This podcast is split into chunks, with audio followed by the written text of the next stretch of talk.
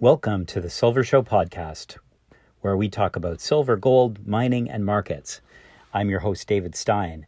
I'm an investor, advisor, and I founded a silver mining company, Kuya Silver. This podcast is not meant to promote our silver company, uh, but if you are interested in learning more, there are links uh, with the podcast. Our goal is to make mining investing approachable by discussing important topics in investing in a concise and fun way. Today, on episode three, we're talking about going public. Now, when many of you think about going public, you think of an IPO or an initial public offering.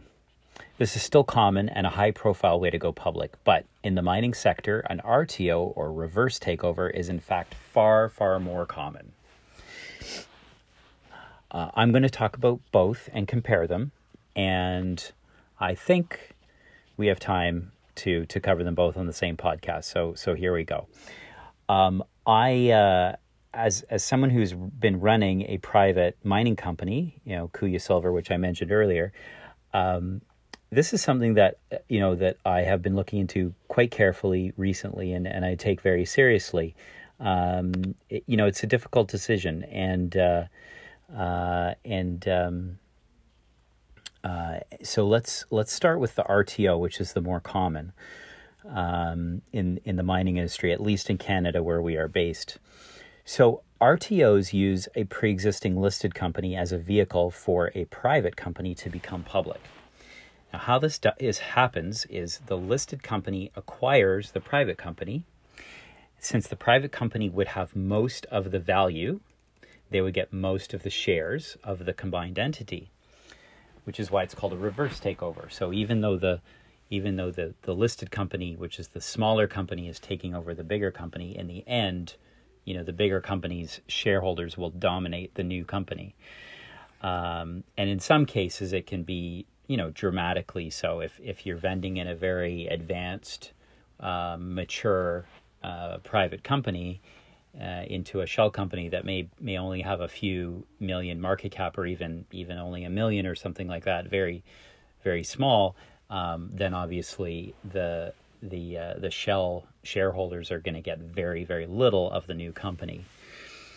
So that's that's a reverse that's a reverse takeover in how it works. Now, why are they so common in Canada? Well, there is a there is a an impression amongst the industry that they are easier to do. Um, they're quicker and easier, cheaper. Um, so let me address that. I mean, I think in terms of uh, uh, easier, that may have been the case at one point, but um, nowadays, uh, you know, so nowadays the the main requirements uh, for the that new company to list are very similar for a RTO and an IPO namely that you need a, a technical document, which is a 40, call it a 43101 report in Canada or National Instrument 43101 uh, document. So you need that, and you need your you know your audited financials among other you know descriptive uh, company I- information.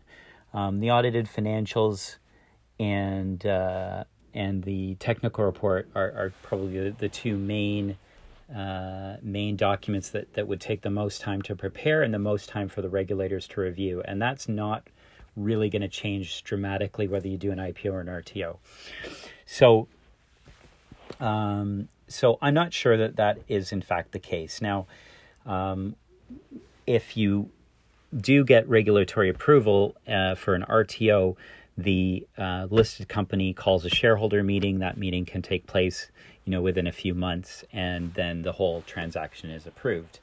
Um, so that part of it can be pretty quick, but it, you know, at most you're going to save a few months um, in the process by doing an RTO. And I would say if you're in that much of a hurry that a few months matters, then there may be bigger problems with the company.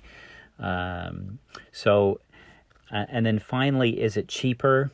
Well, there's definitely you know costs you know legal and and and uh, regulatory costs associated with both uh, I, again an rto maybe maybe at surface cheaper but you have to pay for that um, through the dilution um, you're going to take a, at least you know you're going to take the dilution of that company that is really there for no other reason than to than to get you listed. Um, and so if that costs you, you know, half a million or a million dollars in dilution, well, that's probably way more than an IPO would cost. Um, the benefit to an RTO, one of the major benefits though, is that you immediately get, or you can immediately get a shareholder base. Um, IPOs require a minimum number of shareholders, which as a private company can be very difficult to to get. Um, you know, either 200 or 300 shareholders do you need for an IPO, depending on whether you're listing on a on the junior exchange or the major or the big board, the main the main exchange in Canada. Um, so, uh, and of course, um, getting listed is one thing, but then you want the stock to have some trading liquidity, and that typically requires you know thousands of shareholders or you know at least a thousand or more um, because obviously not everyone is going to be trading your stock all the time. In fact, you hope that they are not. You hope you have some buy and buy and hold shareholders in there. So, um, so all that goes into the, the, sort of the calculation and the art and the science of of of how you go public. Um, now, of the RTO vehicles, there's sort of two ways, I guess, um, uh, two types of RTOs that are slightly different. So one would be that I would call uh, a naked shell. And a naked shell has really no material assets. They might have a, a listed, they might have a property just to maintain their listing, but it's of no value or very little value. So there, that's a naked shell. May or may not have cash. Um, uh, you hope it doesn't have any liabilities. Uh, uh, but it's really the sole purpose for for the private co is is just to use this as a vehicle to get listed, um, and it really adds no other other value. The second slightly different uh, RTO uh, kind of um, uh, method is to use a company that has a property that may be compatible with your with your line of business, um, and you know that sounds more like a merger um, yes, it is, but but um, in in the Canadian mining sector, there's actually there can be depending on what commodity you're in and country that you want to focus in, there can be ample opportunity for these types of RTOs to occur.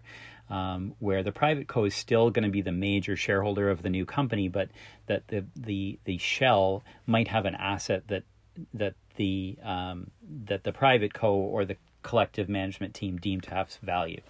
Um, now, why is that the case? Well, if you actually look at the um, the TSX Venture Exchange and the TSX right now, now we're recording this podcast in in uh, in September 2019.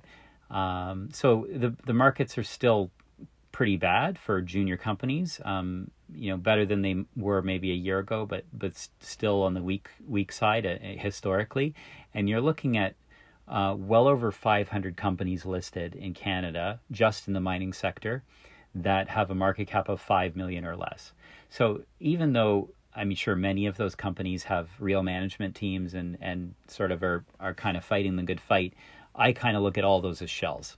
I mean, if you've got a market cap of 5 million or less, the market does not believe that you've got any value, you know, much if any any value or any hope of of doing anything. So, um, you know that's kind of a brutal way of looking at it but that's that's the way i look at it. And and there are some even some bigger companies out there that would be considered shells as well either because they're they've got inactive projects or management or they might just be sitting with a lot of cash that the market might value. Um, so there are hu- literally hundreds of potential shells out there um, and therefore some of them might actually be um, more synergistic um, i.e have some compatible properties than than just doing what I, what I would call naked shell.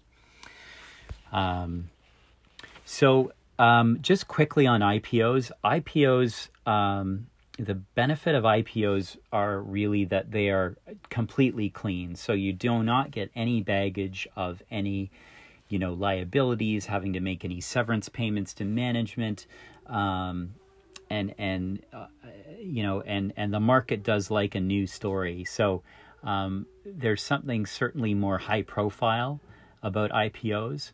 Um, that being said, you know they they they are not very common in the mining industry. Another me- reason might be that um, most companies, most metals and mining companies go public very, very early, um, you know, kind of at the exploration phase to get access to that, that high risk capital.